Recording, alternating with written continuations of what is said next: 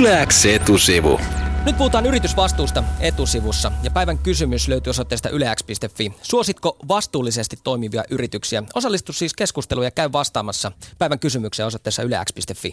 Etusivun studiossa istuu nyt myös asiantuntija Marko Korkea-Koski. Tervetuloa. Terve, terve ja kiitos Sä... kun pyysitte tänne mukaan. No niin, sä työskentelet siis yritysvastuun lehtorina Metropolia ammattikorkeakoulussa. Ja yritysvastuusta puhutaan paljon, etenkin kun nousee esiin tämmöisiä keissejä ja kohuja, kuten vaikka Särkänniemen delfinaarion sulkeminen. Ja sitä yritysvastuuta aina hirveän kovaan ääneen vaaditaan. Mutta mitä kaikkea se yritysvastuu oikeastaan on?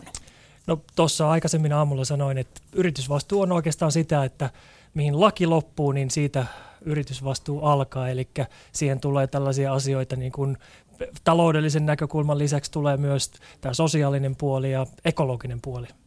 Okei, eli tavallaan jotenkin niin kuin arvo, arvokysymyksiin Kyllä, vastaamista, arvolatautuneita asioita. No tuossa nostettiin Särkänniemi esille. Siellä siis delfinaario loppuu ja, ja siellä jää delfiinejä ilman kotia. Ja tässä on tietenkin sitä yritysvastuusta puhuttu, että kuinka pitkälle se yrityksen vastuu ulottuu? Jos on kymmeniä vuosia pidetty siellä delfiinää, niin loppuuko se nyt vaan siihen, että se homma lopetetaan vai pitääkö se vastuu kantaa loppuun asti? Ky- kyllä mä näkisin, että jos, jos niin kuin Särkänniemen tilannetta ajatellaan, niin ehdottomasti pitää lähteä, lähteä kantamaan se vastuu ja viedä se koko homma loppuun asti kunnialla, että ei riitä pelkästään se, että ne siirretään johonkin muualle ja sitten on jonkun muun ongelma, että tällä hetkellä niin – tämähän on se yleinen tapa, että pois silmistä, pois, pois mielestä, ei meidän takapihalla. Mutta miksi se ei riitä? Miksi se ei riitä? Miksi yritys ei vaan voi kerta kaikkiaan sanoa, että no ei ole enää meidän vastuulla, tämä bisnes loppu, niin se to- oli tässä. Toki, toki voi, ja kyllähän tähän, tämä on niin perinteinen tapa hoitaa asiat, ja näin on, näin on tehty, mutta mä uskon, että tässä ollaan niin kuin, ilmapiirin muutos on ollut aika suuri siihen, että, että nyt ihmiset miettii entistä tarkemmin, että mi- mitä ne vaatii yrityksiltä. Ja kyllä mä näen, että tämä on ollut aika iso muutos ja todennäköisesti 20-30 vuoden päästä, kun katsotaan sitä, että miten tämmöisten yrityksen niin Särkänniemi pitäisi toimia, niin meillä on ihan erilaiset odotukset. Ja mä oon aina verrannut sitä siihen, että 1900-luvun alussa, taisi olla 1906, tuolta Afrikasta, silloista Kongosta tuotiin tämmöinen Otabenga-niminen pykmi, New Yorkiin ja pistettiin se New Yorkin eläintarhaan ja siellä ihmiset sai käydä sitä katsomassa ja silloin se herätti samanlaista keskustelua, että onko ok käyttää jotain, jotain Että on nykypäivänä onnistus ikinä. Ei ikinä, ei ikinä. Ja mä luulen, että me käydään tätä samaa keskustelua niin kuin 20-30 vuoden päästä, että kuinka mahdollista meillä oli joskus 20-30 vuotta sitten pitää jotain delfiinejä vankilassa. Niin tässäkin itse kesti jonkin aikaa ennen kuin Särkänniemi tavallaan taipui tähän ä, ajan muutokseen. Joksikin voidaan nyt niin kuin tulkita tämä asenneilmapiirin muutos siihen, Kyllä. että, että delfiinien ä, katsominen esiintymässä ja renkaiden läpi hyppimässä ei enää olekaan ok. Oliko tämä case, ä, case Särkänniemi ja case Delfinaario sun mielestä niin kuin hyvin hoidettu yritysvastuun kannalta? ei, ei ollut kyllä mun mielestä niin kuin missään, missään Mikä meni nimessä. vikaan? No ihan alusta pitäen homma on mennyt vika. Et kyllä mun, mä näkisin, että, että siellä ei tehty taustatyötä kunnolla, otettiin delfiinejä ja ei ollut tietoa, ei ollut oikeasti sellaista tietoa, että miten tämmöiset älykkäät sosiaaliset olennot, miten ne selviää tuommoisissa pienissä altaissa. Ja jos olisi ollut joku asiantuntija, joka olisi kertonut, en tiedä olisiko se muuttanut mitään, mutta ainakin olisi ehkä tehty jotain. Nyt se oli niin, että halutaan lähteä tekemään jotain hienoa Tampereelle – ja saadaan, saadaan näkyvyyttä ja vähän erilaista. Yritysvastuu, mihin asti se ulottuu ja tavallaan mistä se johtuu? Onko asiakkaat ainoa motiivi yritykselle, vaikka kuten nyt Särkänniemelle, niin kantaa yritysvastuuta, että esimerkiksi lapsiperheet saattaisivat pahoittaa mielensä, jos näille delfiineille tapahtuu jotain. Onko asiakkaat ainoa motiivi? Ei, ei missään nimessä. Kyllähän toistaiseksi tilanne on se, että asiakkaat on ehdottomasti se suurin motiivi, että pelätään, että tapahtuu jotain kauheaa ja sen jälkeen asiakkaat häipyy. Ja se tarkoittaa myös negatiivista tulosta bisnekselle. Mutta kyllähän entistä enemmän on tämmöisiä vastuullisia yrittäjiä, sosiaalinen yrittäjyys, jossa ei edes alun perinkään ole niin kuin ensisijainen tarkoitus tehdä paljon rahaa, vaan saada aikaiseksi jotain positiivista muutosta yhteiskunnassa, maapallolla, niin tämä on entistä enemmän lyö itteensä pinnalle. Niin ainakin siitä puhutaan paljon ja yritykset hehkuttaa, että olemme vastuullisia, mutta kuinka suuri osa siitä todellakin on vain sitä hehkutusta eikä todellista toimintaa? No kyllä, kyllä suurin osa on hehkutusta.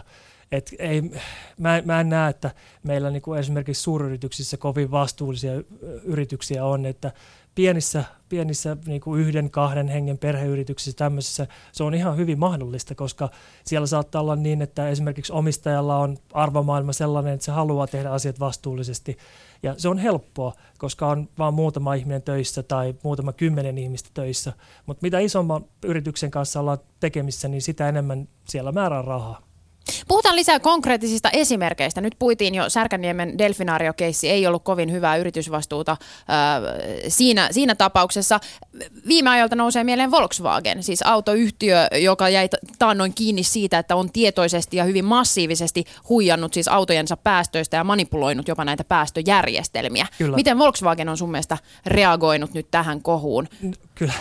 ensin, ensin täytyy sanoa, että tämä kohu kosketti mua itseä myös, koska tota, itse ajan tällaisella. Olet volkkarikuski. Olen volkkarikuski. Pitääkö sinua nyt paijata ja sun kyyneleitä pyyhkiä? Kyllä. Sinuakin on huijattu. Miltä se tuntui? No kyllä, siis ei, ei se yllättänyt, ei se yllättänyt, enkä mä nyt itse koe tässä jotenkin tulleeni suuresti huijatuksi. Ehkä enemmän oli niin, että, että vähän, että sinäkin bruuttukseni, että kuitenkin tästä on, on mainostettu paljon – tästä clean dieselistä. Ja, ja kyllä se oli, se oli mulla yksi, yksi tärkeä tekijä silloin, kun mä autoa ostin, että, että tämmöinen niin ympäristötekijät ja näin. Ja valehtelisin, jos sanois, väittäisin, että se oli pelkästään ympäristötekijät, mutta se oli yksi tekijä ja kyllä se, miten, millä tavalla tämä on hoidettu tämä koko homma, niin varmaan tule, tulevaisuudessa käytetään niin kuin yritysvastuun kirjoissa esimerkkinä siitä, että miten kaikki menee pieleen. Niin, koska kyllähän se niin kuin kertoo lähtökohtaisesti aika isosta niin kuin vastuuttomuudesta, että tietoisesti mennään manipuloimaan esimerkiksi auton, niin kuin, auton järjestelmiä niin, että se huijaa tuottavansa vähemmän päästöjä Kyllä. kuin mitä oikeasti on. Voiko tuossa niin kuin enää jotenkin edes puhua siitä, että no miten nämä jälkilöylyt ja oi Volkswagen on kivasti anteeksi pyytänyt. Eikö tavallaan se vastuuttomuus on niin isoissa mitoissa, se, että ei oikein mitään voida enää tehdä? Se on aika, aika paha tuosta niin lähteä, että, että anteeksi pyynnöllä ja pyydetään autot takaisin ja tehdään niille jotain. Kyllä siinä on niin isosta asiasta kuitenkin kyse, että Marko, me keskusteltiin aikaisemmin puhelimessa ja sanoit yritysvastuusta, että se on vähän niin kuin teiniseksi. Joo, kyllä. Tämä kyllä. kiinnostaa. Mitä? kyllä, joo. Mä tota noin, niin, sain jopa työkaverilta vähän moitteita tuossa, kun kerroin tämän aamu niin sillä oli kuulemma pikkulapsille vähän selitettävää omille lapsilleen, että mitäs, mitä tämä tarkoittaa. Meille voit kertoa, pikkulapset, ne on koulussa tähän Kyllä, aikaan. ne on koulussa tällä hetkellä. Meitä kuuntelee Eli... vaan teinisekstailijat, anna tulla. kyllä, kyllä, siis se, että, että tästä yritysvastusta, niin tämä ei, ei ole mun oma juttu, mä oon kopioinut tämän muualta, mutta on sanottu, että, että se, on, se on vähän niin kuin teiniseksi, että kaikki väittää tekevänsä sitä ja su, suurin osa ei kuitenkaan tee, ja ne, jotka tekee, niin tekee huonosti. Ja kyllä se, kyllä se aika pitkälti pitää vaihtaa. Mä, mä vähän niin kuin pelkään nyt sitä, että, että yritysvastuun lehtorina toimiminen on ehkä vähän tämmöinen tota niin kuin negatiivisen, negatiivisen ajattelun ja, ja maailmankuvan ammatti, koska siis kuulostaa siltä, että vaikka sä opetat yritysvastuuta, niin sä oot hyvin jotenkin pessimistinen sen suhteen, että miten yritysvastuuta harjoitetaan. No kyllä, mä oon, mä oon saanut tätä samaa palautetta myös opiskelijoilta, että, että siellä me käydään keissejä läpi, niin kyllähän ne lähtee lähtee tämän negatiivisen kautta. Mutta mä toivon, että tieto, tieto niin kuin tässä tapauksessa tuo muutosta ja en varmaan muuten olisi opettamassa, jos sen siihen uskoisi, että jotain muutosta voidaan tehdä. Miten Suomi vertautuu yritysvastuussa muihin maihin, siis kansainvälisesti, jos otetaan nyt esimerkiksi vaikka tuo Jenkkilä? No kyllähän meillä varmaan monessa mielessä niin länsimaista, niin ehkä ollaan tietynlainen, no jos ei takapajulla, mutta kuitenkin niin monet asiat meillä – on vielä, vielä tekemässä tuloaan, että ei ole niin pinnalla, mitä... Esim. Joskus, mitkä? No siis se, että meillä, meillä ei oikeastaan tämmöistä keskustelua käydä kunnolla. Meillä ei käydä arvokeskustelua, mitä jossain Jenkeissä käydään jatkuvasti. Siellä koko ajan puhutaan jostain aiheesta ja väitellään ja ihmisillä on voimakkaat mielipiteet. Täällä, täällä on vähän sillä että kaikki on sellainen, että no joo, että ei nyt delfiinit, no joo, lihantuotanto, joo. Että niistä, niistä kyllä niin kuin ehkä puhutaan, mutta niistä ne ei, täällä herätä sellaisia voimakkaita tunteita. Ja jos herättää, niin se usein torpataan aika, aika niin kuin kyllä, aggressiivisesti. Kyllä, täällä, meillähän on vähän tämmöinen yhden oikean ajatuksen politiikka, että sun pitää olla tiettyä mieltä, ja jos et ole, niin sen jälkeen sut leimataan aika helposti. Voiko tässä olla nyt kyse myös siitä, että sulla on käynnissä kulttuurishokki, kun olet itse juuri vastikään palannut tuolta Jenkkilästä, jossa myös olit opettamassa? Kyllä, kyllä. No toki, toki voi olla, mutta ehkä se, ehkä se niin kun tässä vaiheessa näin alkuvaiheessa niin huomaa nämä erot aika helposti. Mä, ve, mä veikkaisin, että siitä on kyse. Kyllä toki myönnän, että jonkinnäköinen kulttuurisokki on tullut takaisin. Niin, niin sä lähit sinne Jenkeihin opettamaan, oliko se Arkansas yliopistoon Joo, kyllä, ennen, kyllä. Tota, ennen vaaleja ja nyt te tulit takaisin? Joo, kyllä. Pari kuukautta sitten tulin takaisin. Ja Miltä siellä, Suomi näyttää? Kyllähän tässä on niin kuin muutoksia tapahtunut ilmapiirissä ja kaiken, kun muutenkin pakolaisia tulee ja, ja näin, että – että on tämä vähän erinäköinen, mitä se oli silloin pari vuotta sitten ennen kuin mä lähdin pois.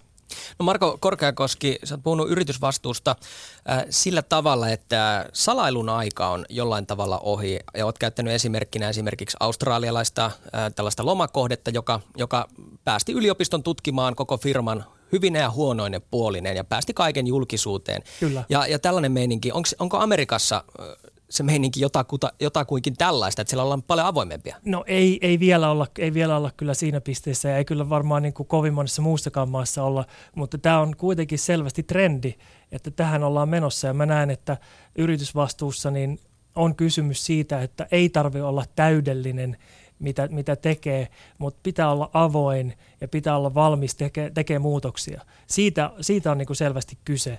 että kyllä ihmiset, ihmiset antaa anteeksi, jos on tehnyt virheitä, jos ne on avoimesti valmis myöntämään ja tekee niille jotain.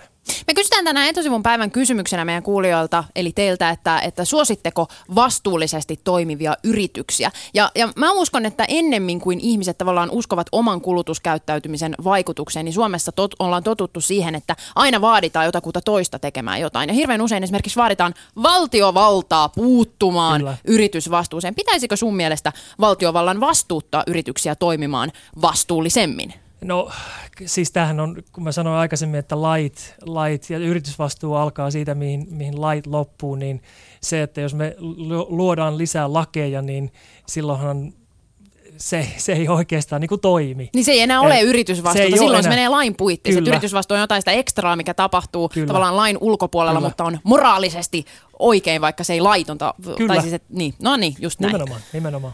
Mutta yritysvastuu on markkinointia nykypäivänä, kun, kun markkinoidaan, että yrityksemme on vastuullinen. Ja tosiaan, Marko, palasit Yhdysvalloista Suomeen. Liittyykö tämä myös politiikkaan, koska olet tarkkaillut siellä Yhdysvalloissa politiikkaa ja, ja nyt miten se vertautuu Suomeen? Toki, toki liittyy ja itse joskus käyttänyt tästä esimerkkinä sitä, että tällä hetkellä tämä Yhdysvaltain presidentinvaalikampanja, miten, miten sitä käydään, niin kyllähän siellä näkyy myös tämä trendi tästä avoimuudesta ja aitoudesta. Et siellä Hillary Clinton esimerkiksi nähdään hyvin tämmöisenä tuunattuna ja kaikki puheet on, tulee jostain muualta ja sitten siellä suur, suurin kilpailija demokraateissa Bernie Sanders taas nähdään tämmöisenä aitona, joka ei tarvi juurikaan niin kuin puheiden kirjoittelijoita, vaan voi mennä suoraan puhumaan ja ihmiset, ihmiset tuntuu tykkäävän tästä. En usko, että, että Bernie Sandersilla tällä hetkellä on mahdollisuuksia presidentiksi, mutta sama, sama näkyy sitten tuolla oikeistopuolella. Eli Donald Trump, vaikka nyt onkin vähän tullut ehkä takkiin, niin se vetoaa tietyllä tavalla tämmöinen aito, vaikka ehkä se onkin vähän hölmö, mutta semmoinen aito viestintä, mitä sieltä tulee aito vaikka sopimaton. Kyllä. Tuolla Shoutboxissa eräs kuulija ö, uskoo, että, että tämmöiset vastuuttomat yritykset tulevat tule, tulevaisuudessa karsiutumaan ja kuolemaan pois, koska vastuuttomuudesta tulee jotenkin kannattamatonta. Eli että yritysvastuullisuudesta tulee semmoinen asia, että sitä yritysten on pakko tehdä, koska muuten heidän bisneksensä kärsivät. Uskotko sinä, Marko Korkeakoski, tällaiseen aika kauniiseenkin tulevaisuuden kuvaan? Kyllä, mä tietyllä tavalla uskon, että mä, joku kysyy, että onko, onko yritykselle niin kuin kannattamatonta tai kannattavaa olla vastuuton ja varmaan lyhytnäköisesti on. Että jos halutaan, jos mietitään, että nyt, nyt on pakko myydä enemmän tai saada jotain tän, tänä vuonna enemmän rahaa, niin semmoinen vastuuton toiminta kyllä ehkä kannattaa, mutta 20 vuotta tästä eteenpäin niin ei varmasti kannata. Että kyllä mä uskon, että entistä enemmän nämä nämä yritykset, jotka on vastuullisia, niin tulee pärjään yle, tulevaisuudessa.